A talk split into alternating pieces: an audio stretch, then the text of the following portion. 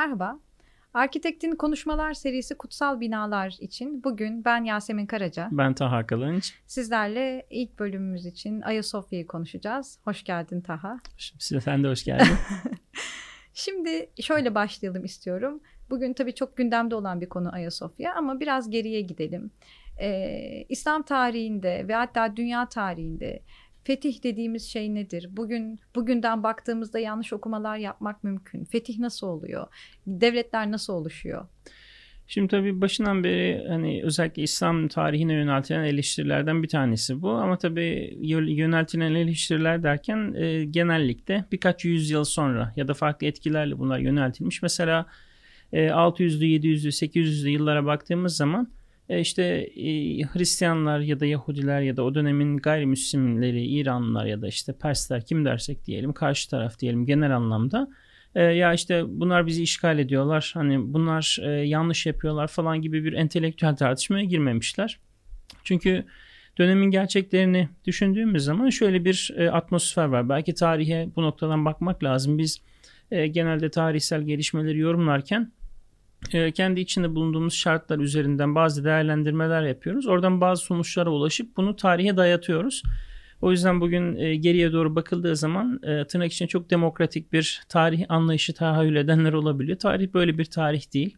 Yani tarih başından beri, eskiden beri yani şu anda da aşağı yukarı aslında belli kurallar hala işliyor. Bir güç dengeleri savaşıdır. Yani gücünüz olur, bu gücü e, kullanırsınız. Bu gücü kullandığınız zaman ortaya çıkardığınız sonuca göre tarihe geçersiniz. Pratik bir örnek vermek gerekirse e, İstanbul 19, 1453'te e, fethedildiği zaman İstanbul'un fethedilme yöntemiyle yani surların toplarla vurularak güç kullanılarak e, içeri girilip şehrin alınmasıyla 1967'de 6 gün savaşında İsrail'in Kudüs'ü ele geçirmesi arasında teknik açıdan bir fark yok. Yani yöntem olarak. Ama neden birine işgal birine fetih diyoruz? Sonrasında uygulanan yöntemlerden dolayı. Nedir yani, o sonrasında uygulanan? Sonrasında uygulanan yöntemler neler? Tabii bir e, biz bak baktığımız yere göre sonuçta biz Müslümanlar olarak bir kavramsallaştırma yapıyoruz. Fetih nihayetinde bir açılım demek. E, neden biz Müslümanlar olarak ele geçirdiğimiz yerleri e, fetih yani açılım olarak yani ya da yeni bir süreç olarak adlandırıyoruz? E, bir e, bu e, seferlerin bu savaşın bir amacı var. O amaç daha fazla adalet, daha fazla insanlık, daha fazla huzur. Bunu sağlamak için zaten adım atıyorsunuz ve e, İslam tarihinde bu yönden baktığımız zaman e, belli dönemlerde özellikle e, devletlerin obez bir şekilde büyümesini engellemek için alınan bir takım önlemler olduğunu da görüyoruz. Mesela e, bahsettiğim hedefler gerçekleşmeyecek korkusundan dolayı Hazreti Ömer e, Hazreti Peygamber Aleyhisselam'dan hemen sonraki fetih sürecinde mesela bazı topraklara girişleri engellemeye çalışıyor. Çok enteresandır o. Ordu e, astronomik bir şekilde büyüyor, yayılıyor. Önünde bir güç olmadığı için hızlı bir şekilde Kuzey Afrika'ya doğru ilerliyor. İran içlerine doğru ilerliyor. Hazreti Ömer'in Amr bin As'a yazdığı ünlü bir mektup vardır. E, ona Amr bin As'a diyor ki bu mektubumu aldığın zaman eğer e, Mısır'a girmediysen girme. Yani ve ama diyor mektubu aldığın zaman Mısır'a girdiysen eğer ondan sonra diyor Allah'tan kork adaletle hükmet. Şimdi Hazreti Ömer ne yapmaya çalışıyor?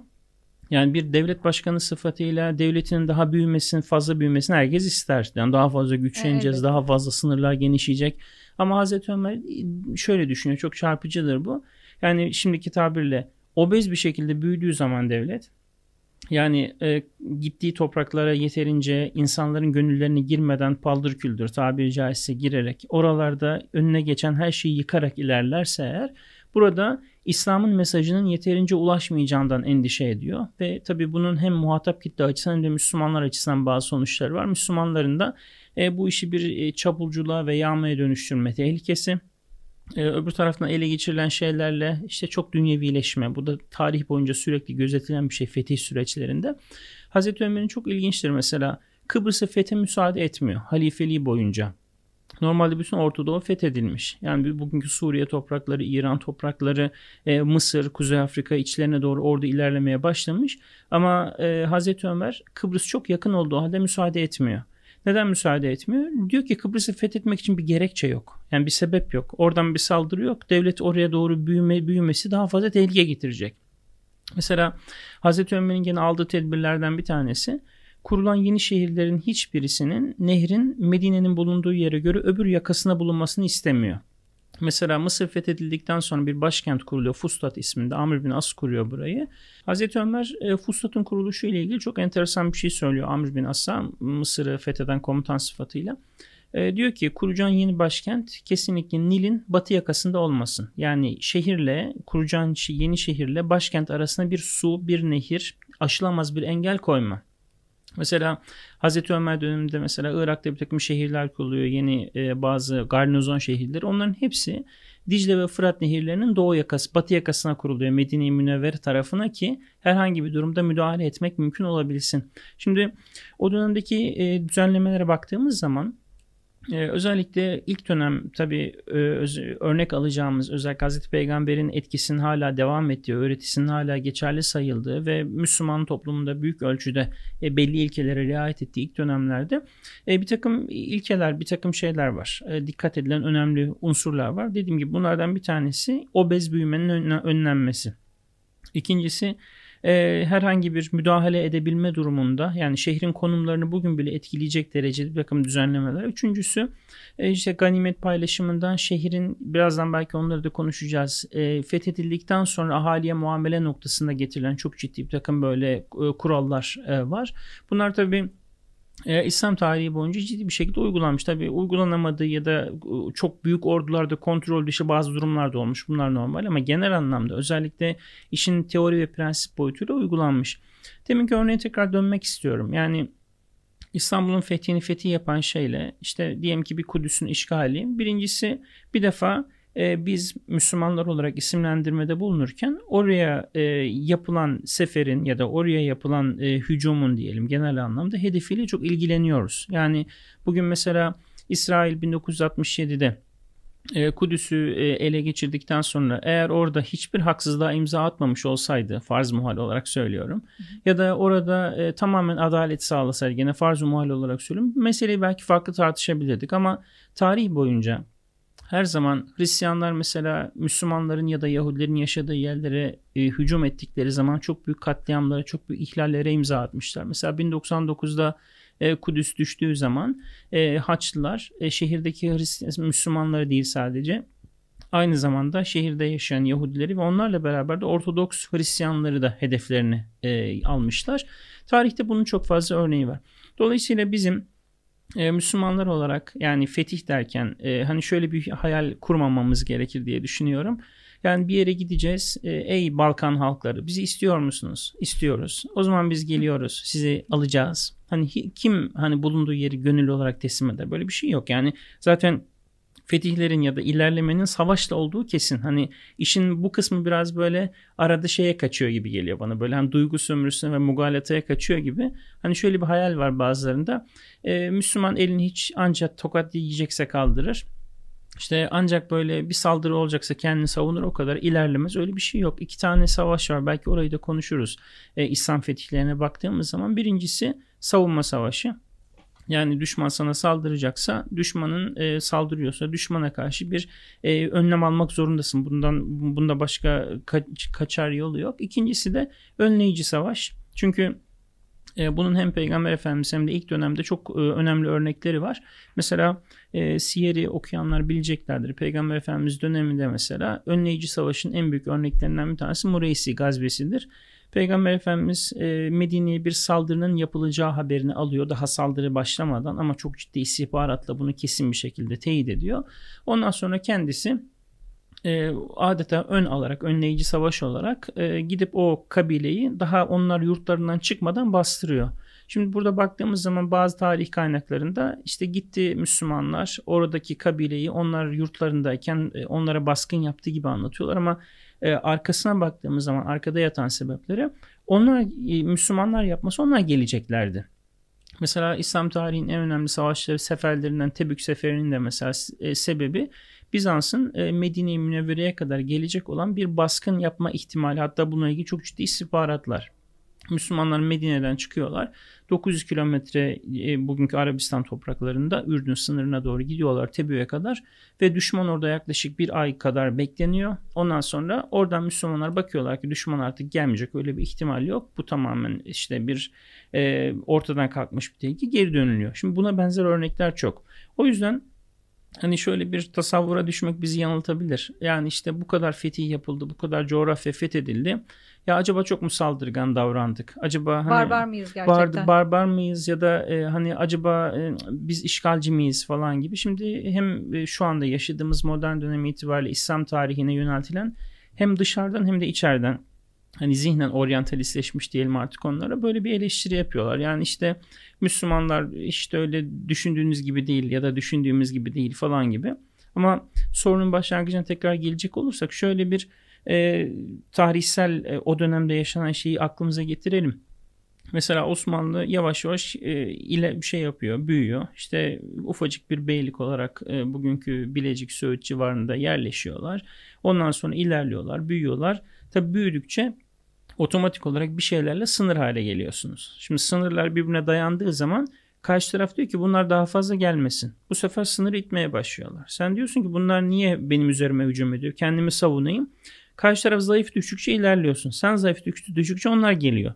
Dolayısıyla sürekli özellikle sınır boylarında bir itiş kakış var. Aslında seninle konuştuğumuz hani, gibi sınırlar şimdiki kadar keskin ve belirgin değil. Tabii yani, yani şimdi Çok daha ya mesela e, Balkanlara giderken vize almadı mesela Osmanlı. Hani işte biz geleceğiz Fethiye işte bize bin kişilik vize falan denmedi tabii ki. Şimdi böyle bir düşünce var izin alarak gitseydik de falan. Öyle bir öyle bir ortam yok öyle bir dünya yok. Yani öyle bir dünya yok. aslında bir, evet dünyayı algılama biçimimiz bugünden baktığımızda e, tabii yani biz şimdi 2020'lerin demokratik modern dünyası üzerinden bakıyoruz. Ama şimdi o dönemde baktığınız zaman mesela özellikle e, sınır boylarında yaşayan insanlar orada yaşayan hem Müslüm hem gayrimüslim sürekli olarak karşı taraf e, üzerinden tetikte mecburen Mesela Osmanlı ilerliyor, devam ediyor. Sınırlar genişliyor, büyüyor. Hani diyoruz ya Osmanlı doğal sınırlarına ulaştı. Şimdi doğal sınırlar nedir? Sürekli büyüdüğünüz zaman bir yerden sonra onu e, finanse edecek ya da devam ettirecek gücünüz kesilmeye başlayınca artık kaç taraf gelmeye başlıyor. Küçülme nedir? Sınırın sana doğru küçülmesi. Yani dolayısıyla hani arada bir boşluk yok böyle bir birisinin gidip de işgal ettiğin. E, bu yönden bakınca e, hani İstanbul'un fethi olsun, e, İslam tarihindeki başka bir takım böyle ilerlemeler olsun dönemin şartları içerisinde başka türlü olamadığı için oluyor. Mesela Yavuz Sultan Selim'in e, hani Memlükler üzerinde yaptığı seferi düşünüyorum bazen. Ya acaba biz çok mu Osmanlı merkezci bakıyoruz? Hani ya iki devlet beraber yaşasa ne olurdu diyorsun mesela. Ama kardeş, o da kardeş. Ya kardeş kardeş. Yani iki tane büyük imparatorluk yani dünya yetmedi mi bize falan gibi. Ama şimdi o dönemin gerçeklerine, tarihine bakıyorsun. Şimdi Osmanlı İmparatorluğu tamam Memlüklere bir süre dokunmuyor da Yavuz öncesindeki işte padişahlar yönlerini batıya çevirmişler falan. Ama bakıyorsunuz e, yönünüzü batıya çevirdiğinizde arkadan Çukurova'dan sana doğru gelen bir devlet var. Memlükler. Ya çünkü işin doğası bu. Yani arada böyle bir Hani ya bu sınırı koruyalım. Bu ara bir bölgedir. Hani bu burası hiçbir şey olmaz burada falan denilecek bir şey yok. Çünkü o dönemde öyle bir dünya yok dediğimiz gibi. O dünya bugünün dünyası. Tabii. Bir de İstanbul'da Bugün tabii... bile hani ona uyulmuyor. E tabii şimdi sen bunları anlatırken aklıma şey geldi. Evet belki o zaman sınırlar titrek işte ya defansta olacaksınız ya saldıracaksınız. Ama mesela İsrail'in 1960'larda e, yaptığı bugünün modern sınırları belirlenmiş dünyasında yapılmış bir Tabii. saldırı. Dolayısıyla girdiği, işgal ettiği ülkeye iyi davransa adaletli davransa bile aslında bugünün modern Ada, sınırlarında Zaten adaletli davranamayacağı zaten başlangıcından itibaren belli. belli. Çünkü maksat o değil. Maksat Tabii. o değil. Peki İstanbul'un zaten aynı zamanda işte hadisi şerifte geçen bir kutsiyeti var. Dolayısıyla e, hemen hemen bütün Osmanlı padişahları belki öncesinde de İstanbul'u fethetmek için uğraşmış, çaba harcamış Tabii. ve Fatih Sultan Mehmet'e e, kısmet olmuş. Nasıl olmuş bu fetih? Nasıl davranmış Fatih Sultan Mehmet? Tabii biraz öncesinden de alabiliriz. Yani çünkü İstanbul malum Ebu Ebu, Ebu Eyyub el Ensari burada Halid bin Zeyd olarak e, işte ismini bildiğimiz sahabi Efendimiz'i e, hicretten sonra Medine'de misafir eden sahabi aynı zamanda. E, kendisinin kabri neden Eyüp Sultan da sorusu da önemli bu arada. Çünkü insanın aklına şu geliyor işte e, İstanbul fethedilirken e, Boğaz'ın e, işte Haliç'in ağzına zincir gerildiğini biliyoruz. Gemiler giremesin falan diye. E, Eyüp, Eyüp, Ebu Eyyub el Ensari nasıl Halic'in en dibine kadar, Eyüp'e kadar hani sokulabildiler. Şimdi o dönem çok enteresan. Bugünkü Bayrampaşa, Esenler, sonra daha ileride işte Avcılar, Küçükçekmece zaten oralar boş.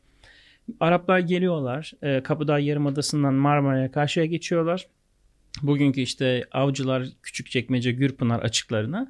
Oradan yukarıya geliyorlar ve tabii İstanbul o dönemde Suriçi ve etrafında ufak bir takım işte ona bağlı yerler olduğu için e, ta Eyüp'e kadar inebiliyorlar. Ondan sonra Ebu Eyyub el Ensari bildiğimiz gibi şehit düştükten sonra surları en yakın noktaya gömülmeyi e, şey yapıyor ve vasiyet ediyor. Oraya da defnediliyor. Tarihi kaynakların verdiği çok ilginç bir bilgi var. Ee, Bizans döneminde de Ebu Eyyub el Ensari bir yatır olarak kabul edilmiş tarih boyunca. Ve mesela e, çocuğu olmayan kadınlar, ondan sonra işte bir haceti olan insanlar, şimdiki böyle sınavlarda türbelere gidilmesi falan gibi Müslüman bir aziz sıfatıyla Ebu Eyyub el Ensari'nin kabri belli olmuş. Tabi e, kabrinin tam yerinin işte Akşemseddin'in keşfiyle e, ortaya çıktığı gibi bir takım inanışlar, rivayetler de var ama o dönemin Bizans kaynaklarında hakikaten bugün baktığımız zaman hani Müslüman bir aziz olarak ben bunu Asya'ya, Hindistan'da, Pakistan'da başka yerlerde de gördüm. Aslen gayrimüslim olan bazı azizlere de Müslümanların gittiği böyle örnekler de var dünyada günümüzde Türkiye'de de var. De var yani. Türkiye'de de var. Ayın biri kilisesinde mesela mutlaka duymuşsunuz. Her ayın birinde e, bizim vefada hemen alt tarafta bir tane kilise vardır. Orada böyle bildiğiniz Müslüman hali sıralanır. İçeride mum yakıp dilek dileyebilmek için böyle inanışlar var. Tekrar e, İstanbul'un fethi sürecine gelecek olursak senin de hatırlattığın gibi işte en büyük e, girişimlerden bir tanesini e, o dönemde yani Ebu Eyyub el Ensari döneminde e, Yezid yapmış. Yezid bin Muaviye. Ondan sonra Müslümanlar tabi sürekli olarak İstanbul tabi sadece İstanbul'da değil Efendimiz Aleyhisselatü Vesselam kabirlerinde Roma'nın fethi olarak da geçiyor bir taraftan. Öbür taraftan Kisra'nın sarayları olarak e, İran e, Heraklin, Heraklius'un sarayları olarak da e, İstanbul Konstantinopol sürekli olarak ifade edilmiş. Tabi işte Ahmet bin Hanbel hadis kaynağında geçtiği için e, o e, şeyde e, bu hadisin sıhhati konusunda bazı tartışmalar var. Hadis sahih değildir falan filan gibi ama şimdi o dönemdeki insanların motivasyonuna baktığımız zaman ki Ebu Eyyub el Ensari 90 yaşında İstanbul'a geldiği zaman bu motivasyon sürekli olmuş. Yani İstanbul bir kızıl elma tabiri caizse. Ve derken e, Fatih dönemine geldiğimiz zaman e, tabii çok ilginçtir. Özellikle ben e, İznik'e gittiğim zaman çok dikkatimi çekmişti. İznik biliyorsunuz Çandarlı ailesinin şeyidir hani e, merkezidir. Onların memleketidir. Orada mesela e, işte Çandarlı Hall Hallalettin Paşa'nın kabrinde onunla ilgili okumalarımda falan hep dikkatimi çekti. Yani e, İstanbul'un fethedilemeyeceğini e, söyleyen ya da ya fethedilse mi acaba çok erken değil mi çok zayiat veririz gibi şüphelere bile Fatih müsaade etmemiş o dönemde malumunuz. E, Çandarlı Halil Paşa'nın ölüm sebebi de malum bu. E, ve o dönemde o kadar büyük bir kararlılıkla o kadar büyük bir e, hani e, hedefe odaklanmaya alınmış ki İstanbul. E, İstanbul'un tabi fethediliş biçimi şehrin direnmesi ve nihayetinde e, şehrin tamamen toplarla vurularak e, hücum edilerek alınması şeklinde olduğu için Tabii belki bu noktada bir İslam savaş hukukuna da e, belki bir parantez açmamız gerekir. E, çünkü İslam savaş hukukunda iki türlü muamele var. Şehir halkı eğer teslim olursa, Müslümanların şartlarına razı olursa ve Müslümanların kendilerine önerdiği şartlarda yaşamak konusunda bir irade gösterirse, Müslümanların onlara tanıdığı birçok haktan faydalanabiliyorlar mabetlerinin korunması, şehirde Müslüman Hristiyan nüfusun, gayrimüslim nüfusun bulunması, e, şehirde e, Müslüman nüfus iskan edilecekse anlaşma şartlarına göre belli noktalarda Müslümanların bulunması. Yani şehrin adeta böyle paylaşılması gibi. Direnmezlerse. Direnmezlerse. Yani şehir teslim olursa, gönül rızasıyla e, şehir kendi kendine Müslümanlara teslim ederse. Mesela 638'de Müslümanlar Kudüs'ü kuşattıkları zaman Hazreti Ömer döneminde Kudüs Patriği Sofronius o zaman e, Ortodoks Patriği Bizans adına şehri yönetiyor. E, tabii uzun bir kuşatma oluyor. Müslümanlar kış ayları boyunca şehrin kapılarından ayrılmıyorlar. Kudüs Patriği en sonunda diyor ki evet diyor artık şehir diyor e, teslim olacak yani anlaşılmış. Bir adım atıyor diyor ki ben bu şehri ancak Ömer'e teslim ederim halifeye. Ve kendisi Hazreti Ömer'e başkent Medine-i Münevvere'ye Kudüs'ten bir mektup yazıyor. Mektubunda halifeyi bizzat Kudüs'e davet ediyor ve şehri kendisine teslim edeceğini söylüyor. Şehri kendisine teslim ettikten sonra El Halil kapısında Kudüs'e gidenler bilirler. Kudüs surlarının batıdaki tek kapısıdır. Orada e, halife bizzat karşılanıyor kapıda. E, Patrick Sofronius ve diğerleri tarafından. O tabi Bizans'ın e, Orta Doğu'daki en önemli noktalarından bir tanesi. Şam'ın falan da düştüğünü düşünürsek yani adeta böyle bir mücevher gibi kalmış Kudüs orada. Tabi o da Müslümanların eline geçecek. Kudüs Patrick Sofronius şehrin anahtarını Hazreti Ömer'e teslim ettikten sonra e, Hazreti Ömer'i şehirde gezdirmeye başlıyor. Ona mihmandarlık yaparak tabi kendi itikadına göre İşte burası İsa Efendimizin yürüdüğü, burası çarmıha gerildiği, burası gömüldüğü yer falan diye Kıyamet Kilisesi'nin etrafında ve içinde Hazreti Ömer'e kendi itikadına göre anlatıyor Kudüs'ü. Hazreti Ömer tabi yanında Müslüman e, bir e, heyet de var. Beraber e, sohbet edilirken rivayetlere göre öğle ya da ikindi namazının vakti giriyor. Gündüz namazlarından bir tanesi. Tabi Patri'nin gözü de Hazreti Ömer'in hareketlerinde. Biraz da yeni efendiye jest yapma fırsatını kaçırmama adına her türlü böyle hareketini gözlemliyor. Müslümanların ibadet için hazırlandıklarını fark edince o sırada tam kıyamet kilisesinin içindeler. Efendim diyor e, dilerseniz e, namazınızı kilisemizde eda edebilirsiniz. Buyurun işte emrinizde. Hazreti Ömer çok çarpıcı bir şey söylüyor. Ben diyor eğer şimdi kilisenizde namazımı kılarsam benden sonra gelen Müslümanlar halifemiz burada namaz kılmıştı diyerek önce benim namaz kıldığım yeri çevirirler o kısmı. Daha sonra oraya küçük bir mescit yaparlar. Sonra orayı büyütürler ve en sonunda diyor kilisenizi elinizden alırlar diyor. Ben diyor namazımı dışarıda eda edeceğim kilisenin sınırlarının bahçesinin dışına çıkıyor. Bugün gidenler bilirler Kudüs'te.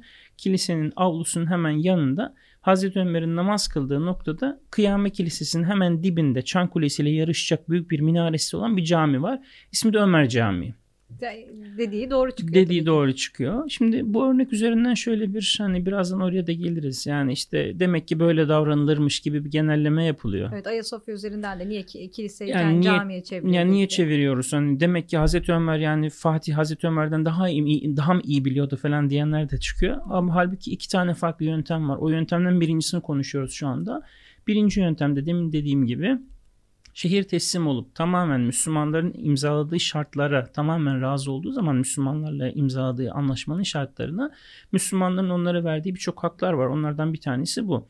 Ee, Hazreti Ömer e, Kıyamet Kilisesi'ni Hristiyanlara bıraktığı gibi şehirde imzaladığı anlaşmada onların istediği bazı şartları da anlaşmaya dahil ediyor. Mesela o şartlardan bir tanesi Kudüs Patriği Sofronius'un bizzat anlaşmaya kendisini eklettiği bir madde. Bundan sonra şehre, şehirde bulunan e, küçük cemaat dışında Yahudi nüfus iskan edilmeyecek. Demek ki 638 yılında bile Kudüs'te Yahudilerin sürekli şehre iskanı, oraya göçü gibi bir problem var. Evet çok enteresan. Bu ilginç bir şey. Hazreti Ömer tamam diyor onu da anlaşmaya ekleyelim ve kendisi bugün gidenler görürler e, Ömer Camii'nin duvarında da anlaşmanın metni Ömer Ahitnamesi diye geçer. Hala bugün kayıtlıdır. E, Hazreti Ömer bütün şartları kabul ediyor. Şehir eğer direnseydi Kudüs tamamen Müslümanlara silah çekip yani savaşmaya karar verip kapıları kapatıp Müslümanların hadi bakalım saldırın alabiliyorsanız alın şekli bir resleşme yaşansaydı muhtemelen girdikten sonra Hristiyanlar şuna razı olacaklardı. Biz madem direndik o zaman şartlara razıyız. Çünkü Savaşta taraflar birbirine şartları da söylüyor. Mesela Müslümanlar İslam savaş hukukunda o da vardır. Mesela gidiyorsunuz önce bir heyet gönderiyorsunuz bir elçi. Diyorsunuz ki Müslüman olur musun? Adam diyor ki hayır ne münasebet. tamam diyor ikinci şart. Cizye ver, verir misin? Cizye de vermem. Üçüncü şart savaş. Tamam diyor savaşalım. Diyor ki peki savaşırsam diyor yenilirsem ne olur? Yenilirsin her şey razı olacaksın. Çünkü ben seni yeneceğim ve seni öldürmek de dahil olmak üzere ben her türlü işte tabii ki insan hakkında tecavüz falan gibi şeyler tabii ki onları konuşmuyorum. Hani şartlar dahilinde. Mesela ama aynı zamanda Hristiyanlar da bu elçileri yollayabiliyor Müslümanlara. Tabii, Hristiyan olur bunlar musun? Karşılıklı konuşuluyor evet, zaten ve Müslümanlar ve Hristiyanlar karşılıklı bunları resleşirken aynı zamanda Müslümanlar da şuna razı oluyorlar. Onlar da beni yenerse aynısını bana yapacaklar. Nitekim Fatih'e İstanbul'un fethinden sonra Hristiyan olma daveti geldiğini tabii, biliyoruz. Tabii mesela benzer örnekler başka zamanlarda da yaşanıyor. Yani Müslümanlar sadece onu söylemiyorlar. Aynı zamanda bu bir savaş nihayetinde. Kimin kazanacağı belli değil. Hı. Ve diyorlar ki tamam o zaman karşı tarafta diyor ki tamam ben diyor kazanırsam ben de sana aynısını yaparım. Tamam o zaman hadi savaşalım diyorsun. Yani ta, savaşlar böyle gerçekleşiyor. Yani çok böyle romantik olmaya gerek yok. Bu iş böyle. E, ikincisinde yani İslam savaş hukukuna göre incelediğimiz zaman ikinci savaşta yani ikinci şehrin teslim alınış biçimine diyelim bir şehri e, işte şartlarınızı sunuyorsunuz. Karşılıklı birbirinizi güzel bir şekilde anlıyorsunuz. Diplomasi tabiri caizse yürütülüyor ve diplomatik yollar tükeniyor gene bugünkü tabirle. Ondan sonra diyorsunuz ki hadi bakalım şimdi de kapışalım. Şimdi ondan sonra şehir zaten direniyor ve şehir alındıktan sonra şehir halkı diyor ki evet yani ben direndim. Ben sonuçta bildiğim bir şeyle karşılaşıyorum. Buna rağmen mesela e, İstanbul fethedildiği zaman e, Cumhurbaşkanı da konuşmasını hatırlattı. E, İstanbul Konstantinopolis halkı, Konstantiniye halkı Ayasofya Kilisesi'ne toplanıyorlar. Acaba biz, bize ne olacak? E, katliamdan mı geçirileceğiz? Başımıza neler gelecek? Ve sonrasındaki muameleye bakıldığında hakikaten e, bağnazlığı olmayan hani orijin e, şey objektif tarihçiler de bunu söylüyor zaten. Hani şehir çok güzel muamele görüyor. Hatta Fatih Sultan Mehmet e, şehrin yağmasına müsaade ediyor. Yani İslam savaş hukuku gereği gene yani kendisine ayrılan ya da komuta kademesine ayrılan kısımlar hariç bir de savaşta emek veren askerlere yapılan bir hak var. Ganimet. Evet. Ganimet var genel anlamda. Hani çünkü şehir halkı bunu bilerek o savaşa giriyor zaten. Hani burada bu, bu noktayı gözden kaçırmamalı. Bu çok önemli. Hani diyorlar ki e, biz tamam buna razıyız. Yani kaybettiğimiz takdirde okey. Bu burası tamam diyorlar. Bu nokta önemli. Hani şöyle bir şey yok. Ya birdenbire İstanbullular sabah bir uyanıyorlar bakıyorlar ki Müslümanlar gelmiş. Öyle değil. Yani bu iş haftalar sürüyor. Bu işin diplomasi tarafı var, şartlar var. Bunlar konuşuluyor, teklifler oluyor, redler oluyor. Gönderilen elçilere yapılan muamelenin biçimine kadar her şey karşılıklı konuşuluyor. Bir gecede Halice zincir gerilmiyor. Tabii. O yüzden e, sonrasında mesela Yavuz Fatih Sultan Mehmet e, bakıyor ki şehir çok kıymetli. Yani hakikaten gerçekten çok e, özel bir şehir. E, kendisi bizzat o verdiği müsaadeyi durduruyor ve şehrin artık kendisi tarafından kontrol edileceğini bu anlamda. İşte malumunuz sonra Ayasofya'ya giriyor. E, Ayasofya'nın tabi e, camiye çevrilmesi o süreçte e, gene bütün e, İslam fetihlerinde gördüğümüz bir nokta. Sonuçta şehrin en büyük camisi Ulu Cami'ye dönüşmesi. Selahattin Camii. Selahattin Camii olması ki Osmanlı asırları boyunca Ayasofya İstanbul'un ulu camisiydi. Çünkü her şehirde Anadolu'da da bugün görürüz. Merkezi camidir. Sarayın zaten hemen dibinde Topkapı Sarayı bilahare inşa edildikten sonra oraya ve Ayasofya'nın konumu itibariyle zaten Ayasofya'nın tamamen bir sembol olduğunu görüyoruz bu yönüyle. Ama o dönemde mesela Fatih Sultan Mehmet İstanbul'daki bütün kiliselerin hepsini camiye çevirmiş. Şehirde bir tane bile mabet bırakmamış değil. Bu önemli bir ayrıntı. Bu da hani çok bilinmiyor ya da çok e, dikkat edilmiyor buna. Ben mesela bazen e, Sur içinde bazı noktalarda e, dolaşırken görüyorum mesela. Bunun bir örneği Çarşamba'da da mevcut. Çarşamba e, ilçe şeyde semtinde Fatih'te. E, 1600'lerin sonlarında mesela kiliseye çevrilmiş, şey, camiye çevrilmiş kiliseler var. Niye? Çünkü e, oradaki Rum nüfus kaybolmuş. Hristiyanlar ölmüş gitmişler. Şehir bir İslam şehri olduğu için e, cemaat sirkülasyonu durmuş ve bir yerden sonra diyorsunuz ki ya bu da cami olsun bize de ihtiyaç oldu. Hani bu anlamda hani şehirde yaşayan nüfusun e, işte dini özgürlüklerinin kısıtlandığı, onlara hiçbir hak verilmediği falan filan gibi bir şey yok. Hani Aslında hani, rasyonel sebeplerle o binayı yaşatmak için. Tabii mesela yani. hatta şu da e, hani bugün mimarlarında hani söylediği şeyler mutlaka sen daha fazla katkı yaparsın. Mimar Sinan'ın ya da genel anlamda Osmanlı dönemindeki e, yani Ayasofya'ya yapılan e, ilavelerin hani olmadığı durumda çok bugün ciddi bir şekilde. Ayasofya'dan bahsedemeyebilirdik. Tabii, ya da e, hani ciddi anlamda çökme tehlikesinden falan bile söz ediliyor. O minarelerin yapılışı olsun falan gibi. Gürrü Neciboğlu bir makalesinde söylüyor. Aslında Fatih için tabii bir hayal bir rüya Ayasofya'yı almak ve e, Ayasofya'nın yani İstanbul'un fethinden 3 yıl önce bir depremde Bizans İmparatoruna destek için bir mimar yolluyor Ali Necar diye. E, o da ona bir anlamda ufak da bir casusluk yaparak hatta onu bir cami olmaya hazır hale getirdiğini söyleyecek bir, bir şeyle dönüyor. E, tamiri benden, hı hı. fetih senden diye e, bir notu var. E, o yüzden Fatih için zaten Ayasofya şehre girdikten sonra gördüğü değil aslında dedelerinden beri Tabii. hayalinde kurduğu bir yer bir Tabii. yandan. Tabii.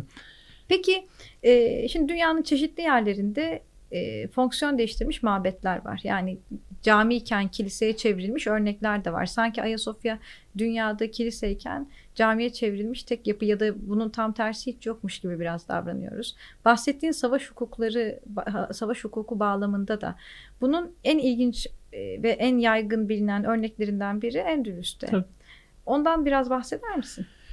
Tabii şimdi bakıldığı zaman hani genelde özellikle Ayasofya bağlamındaki tartışmalarda şöyle bir e, şey oluyor. Hani e, tarih boyunca hani Müslümanlar sürekli yanlış yapmış. Yani o da yanlış anlaşıldı, bu da yanlış anlaşıldı. İşte filanca ayete göre bu da yanlıştı falan gibi böyle. Şimdi böyle konuşan insanların maalesef dünyanın farklı yerlerindeki e, hakikaten soykırım boyutuna varacak şekilde mabetlere yapılan saldırıları, oranın bütün yaşayan inananlarının, Müslümanların e, sürüldüğü olayları pek hatırlamadığını ya da en azından e, şu bağlamda atıf yapmadıklarını görüyoruz. Tabi e, Endülüs'te bugün baktığımızda e, hakikaten yani bugün yani geriye kalan neredeyse hiçbir şey kalmamış ama geriye kalan şeyi bile hani bugün ziyaret ettiğimiz zaman gördüğümüz bir şey. Yani şu anda ben birkaç gündür bu şeyleri takip ediyorum. Özellikle batıdan gelen bazı tepkiler. Mesela Katolik lider işte Papa e, tepki gösteriyor. Ya 1204'te onlar İstanbul'a geldiklerinde 2. Haçlı Seferi sırasında şehirde katliam yaptılar. Ortodoks, Ortodoks Hristiyanları öldürdüler kendi dindaşlarını sözde. Ondan sonra şehrin altın üstüne getirdiler. Ayasofya'yı yağmaladılar. Ayasofya'yı yağmaladılar ve bütün Bizans'ın bütün o mülkünü tamamen zimmetlerine geçirdiler. Şimdi e, İstanbul düşünüyormuş da Papa e, işte acı, e, çekiyor. acı çekiyormuş da falan. Yani şimdi bakınca e, tarihteki örnekler, hani uygulamalar nasıl? Mesela ilginç bir şey. Bugünlerde mesela Mısır'dan da böyle tam öbür yönden bir şey tepki geldi. Ezher açıklama yaptı. İşte e, Ayasofya'nın camiye çevrilmesi İslam'a aykırıdır e, falan diye. Ya şimdi nasıl yani falan dedim. Yani tarihi hatırlıyorum. 1453'te İstanbul fethedildiği zaman Memlüklüler başkent Kahire'de e, uzun e, süre kutlamalar yaptılar. Müslüman kardeşlerimiz Bizans'ı yendiler, İstanbul'u aldılar diye. Şimdi tarihin değişmesine bugün gel, geldiğimiz noktadaki o hani maalesef oluşan karşıdaki düşmanlığa bakınca ya nasıl yani diyorum gene aynı şekilde Batı'ya söylediğim gibi Şimdi Endülüs örneği hakikaten yani e, özellikle yani bir mimari esere ne yapılır ne yapılmaz. Yani sadece insana değil yani oradaki Müslümanlara değil. İşte Kurtuba Camii'ni sen de gördün. Kurtuba Camii'ne gittiğimiz zaman mesela içindeki o katedral işte 1230'lardan 1500'lerin ortasına kadar orası Müslümanların yaptığı şekliyle kalmış. Sadece kiliseye çevirmekle yetinmişler. Sonradan içine o katedrali inşa ettikleri zaman e, o dönemki İspanya Kralı 5. Charles'ın e, şöyle dediği söylenir. E, emsalsiz bir şeyi yok ederek e, sıradan bir şeyi yapmışsınız. Yani katedral Avrupa'nın her yerinde bulunabilecek bir şeyi yapmak için hakikaten emsalsiz bir şeyi mahvetmişsiniz dediği rivayet edilir. Yani bugün baktığımız zaman hakikaten yani e, Müslümanların e, tarihe, coğrafyaya, bir mabedin kutsiyetine o mabedin cemaatine ya da fethedilen şehrin halkına muamelesiyle hani bir Hristiyanın ya da Yahudinin şu anda maalesef yaşadığımız İsrail örneğinde olduğu gibi eline bu topraklar düştüğü zamanki muamelesine baktığımızda işte belki fetih nedir, işgal nedir? Burada belki ben tam bu noktanın başlarken biraz da ona işaret etmeye çalıştım. Gördüğümüz şeylerden çok önemli bir gösterge bu.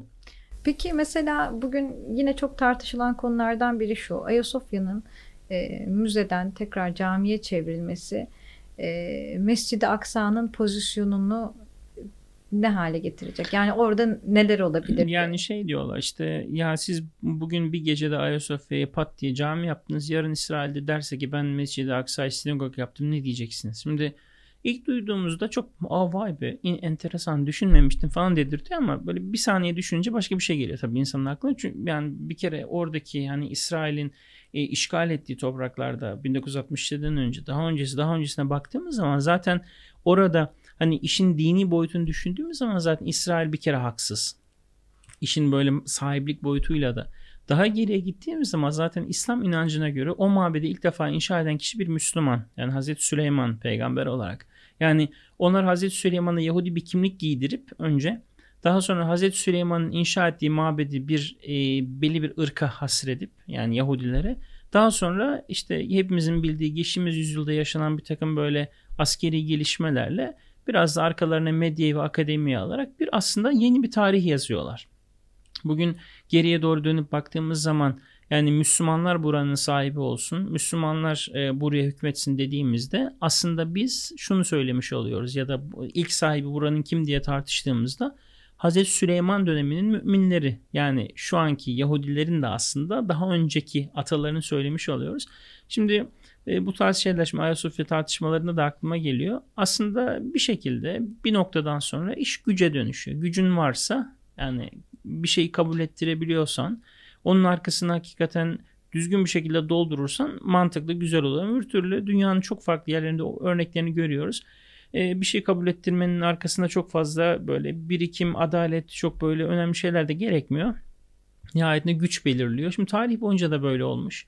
Yani bugün bakıldığı zaman hani sadece günümüzde değil tarihte de eskiden de yani gücü olan terazinin kefesini kendi tarafına doğru bastırmış ve ona göre bu uygulama yapmış. Hani başından beri konuştuğumuz şeylerin de aslında bir nevi özeti bu. Yani Müslümanlar güçlü olduğu zaman adaleti, huzuru, güveni, e, müsamahayı, hoşgörüyü çok e, şey yapılan hani istismar edilen bir kavram ama gerçek anlamıyla kullanalım yaymışlar. Ama Yahudiler ve Hristiyanlar maalesef onların tarihleri hem birbirlerine karşı hem de Müslümanlara karşı bunu bir Müslüman olarak söylemiyorum. Herhangi bir tarihi açtığımız zaman, okuduğumuz zaman sadece Haçlı Seferleri tarihini okumak bile yeter. E, maalesef şeylerle tamamen katliamlarla dolu.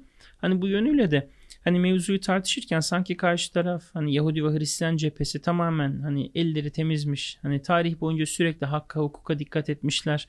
Ellerinden işte bugün Filistin'de, dün Endülüs'te e, hiçbir katliam ve hiçbir e, facia çıkmamış gibi Hani işi sadece böyle bir takım ayetleri böyle bir takım rivayetleri böyle zorlayarak hani bütün her şeyi Müslümanlara yıkmak böyle bana çok adaletsiz bir tartışma gibi geliyor açıkçası Ayasofya bağlamında düşündüğümüz zaman. Peki şimdi Ayasofya'nın Ayasofya hakkında karar e, çıktı. Camiye dönecek. Bundan sonra e, burada işte İslam pratikleri gerçekleştirilecek. Tabii içinde de e, işte mozaikler var, bazı tasvirler var, meleklerin yüzleri açıldığı vesaire. Burada ibadet edebilmek için bunları çünkü cami yapıldığına göre bunların tamamı yeniden yok edilecek kaygısı taşıyan bir sürü insan var. İslam'ın şartları arasında burada ibadet etmeye aykırı bir durum var mı? Bunda sana bir ilahiyatçı kimliği soruyorum. Estağfurullah. Yani şöyle şimdi kaynaklara müracaat ettiğimiz zaman mesela pratik bir fıkıh sorusu var. Mesela cuma namazına gittiniz yere serecek bir seccadeniz yok.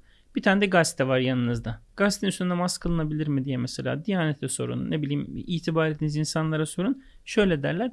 Mekruh yani çok uygun değil. Seccaden yoksa yapma ama kılabilirsin. Namaza bir şey olmaz derler. Yani resme secde ettiğin anda bile. Neden? Çünkü niyetin resme secde etmek değil.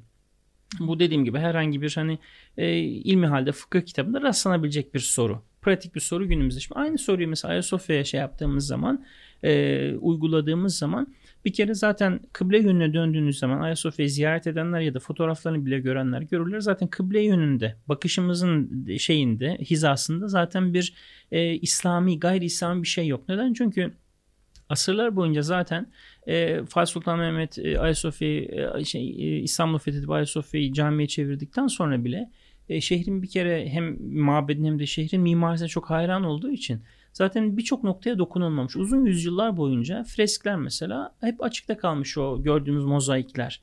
17. yüzyıldan sonra zaten. Sonra aynen 1700'lerde kapatılmış. Hatta e, benim okuduğum bazı kaynaklarda sadece başları kapatılmış, yüzleri. Yani mesela yüzünü kapattığın zaman zaten gerisinde normal kıyafetli bir insan bir silüeti var ve onlar da zaten yukarıda. Şimdi işin fıkhi boyutuna baktığımız zaman e, mesela e, insanlar ikna olabilecek olsa yani insanlar hani duygusal olarak bundan bir şey anlamayacak olsa işin fıkhi boyutunda bir şey yok. Ama tabii e, biz artık burayı camiye çevirdik ya burada da Hristiyanlığı hatırlatan bir şeyler olmasın deneyecektir. Hani bu da işin hani halk psikolojisi tarafı. Şimdi uygulanacak olan bazı yöntemlerden söz ediliyor. İşte bir takım siyah ışıklar yansıtılacakmış cemaatle namaz sırasında ama aralarda turistler gezebilsin diye o ışıklar e, açılacakmış tekrar. Freskler ortaya çıkacakmış ve şeyler e, o mozaikler. Şimdi bu sefer tabi cemaatle namazı kaçıranın namazı ne olacak sorusu gündeme geliyor. Çünkü aralarda e, her şey açık falan başınızı yukarı kaldırınca yine aynı yere geleceğiz. Mahsuru yok. Fıkhen bir mahsuru Fıkhen bir mahsuru yok. Hatta hani işin böyle e, hakikaten gene tabii çok belki dikkat almak sürekli gerekmez ama hani işin hani e, genel dünyaya yöne, e, dönük yönüne baktığımız zaman oranın açık kalması güzel bir mesaj bile olabilir benim kanaatim. Peki sence e, bunu tabii kişisel olarak soruyorum. E, fonksiyon değiştirmesi, müzeden camiye dönmesi buraya gelecek ziyaretçi sayısını azaltır mı? Yani şimdi diğer e, mabetlere baktığımız zaman tabii Ayasofya'nın sembolik kıymetinden dolayı sadece Ayasofya'yı görmek için gelen çok turist vardı özellikle Ortodokslar. E, ama ben mesela son günlerde çok fazla şunu diyenden de şunu diyeni de e, duydum yabancılardan. Oh be çok şükür bir sürü bilet parası veriyorduk artık bedava göreceğiz. Çok pahalıydı. E tabii şimdi sadece Türkler için bile 100 liraydı. Evet. Yani Ayasofya'nın e, o 30 milyon gibi böyle bir şeyi var. Yani yıllık kazancından sadece bilet parasından söz ediliyor. Belki rakam çok daha fazladır. Hani aklıma kaldığı kadarıyla söyleyeyim. Yani e, işin bir de o tarafı da var. Hani belki normalde hani Ayasofya'yı giremeyen, göremeyen ya da belki de yolu düşmeyen birçok insan bu halini de görmek isteyecek. Ee, bir yandan da bedava girecek. Tabii, tabii. Peki e, yine halkımızın merak ettiği sorulardan biri. e, Ayasofya cami olduktan sonra oraya girerken e, insanlar nasıl giyinmeli, nasıl giyinecekler? Girişte bazı kurallar uygulanacak. E tabii yani şimdi nihayetinde cami olduğu, olduğuna göre burası ve camide e, nihayetinde tesettür kurallarına riayet gerektiğine göre olacak. Şimdi ben gene şeyle kıyaslayacağım. Kudüs'te mesela e, ağlama duvarına Yahudilerin nasıl böyle bütün hanımların başını örttürüp erkeklerin başına takke taktırıyoruz. Bizim camilere girmek için erkeklerin başına takke takmasına gerek yok. Tam, Vatikan'da keza. Vatikan'da e, mesela Hristiyan muhabbetlerine yine Kudüs'ten örnek vereyim. Kiliselere girerken bu sefer de diyorlar ki erkeklere başınızı açın. Niye? Çünkü o kilisede mesela baş açma kuralı var. Bunu da uygulatıyorlar. Yani sen herhangi bir şekilde bereyle, e, takkeyle giremiyorsun. Şimdi dünyada bir de ben şunu da gözlemliyorum. Bunu da söylemek lazım. Şimdi e, gayrimüslimler bu kurallara son derece saygılı benim gördüğüm. Şimdi Türkiye'de çok enteresan bir sosyoloji var. Özellikle dini mekanlarda kıyafet zorlamasını böyle büyük bir inatla e, bununla mücadele eden. Bunlar bizden yani burada yaşayan insanlar. Yani yabancı bir turiste ya bu eteğiniz kısa birazcık bunu uzatın ya da başınızı örtün dediğiniz zaman aa tabii falan teşekkür edip hemen yapıyor. Ama bizim burada yaşayan böyle enteresan bir oryantalist bir hani şey tabaka var. Onlara sorarsan mesela Yahudi ve Hristiyan muhabbetlerine son derece saygılılar. Ama Müslümanlar bir camiye girişte bir başörtüsü ya da bir uzun şort e, rica ettiklerinde ki birçok yerde ricalar bunlar söylenmiyor bile. Ben çok görüyorum Süleymaniye'de Sultanahmet'te gayet yarı çıplak girip çıkıyorlar. Müdahale bile yok yani birçok yerde. O bu yapıldığı zaman ya bu sefer işte bu çok kabalık böyle olur mu falan ba- filan. Baskıcı İslam dini. Gibi mesela. Hani bu tarz şeylerde de mabetlerin dünyanın her yerinde kuralları vardır. Yani sadece mesela Lahor'da e, Pakistan'da bir e, Sih tapınağını ziyaret ettik. Erkeklerin başına böyle renkli mendilleri dolamaları onlar da şartmış mesela. Şimdi o, o fotoğrafları göstersem muhtemelen beni linç ederler böyle fotoğrafları falan şey yapınca. E, me- mecbur çünkü diyor ki mesela bu benim kuralım. Bunu diyor yapacaksın girmek istiyorsan. Tamam diyorum okey. Bir sıkıntı yok yani. E, aynen öyle. Peki Taha o zaman şöyle yapalım. E, Ayasofya'ya e, bir bölüm daha ayıralım. Tabii. Şu Çünkü anda giriş yaptık. Şu anda giriş yaptık. Hem mimari özelliklerini konuşalım, hem hakkındaki efsaneleri konuşalım, hem bu efsanelerin ne kadarı dini dayanaklarla destekleniyor, ne kadarı sahih onları konuşalım. E, bugün bugünlük konumuzu burada bitirelim. Tabii. Yani zaten Ayasofya bitmez yani. Hani biz aynı. E, o zaman Kutsal Binalar serimizde bir sonraki konuşmamızda görüşmek üzere. Görüşmek üzere diyelim.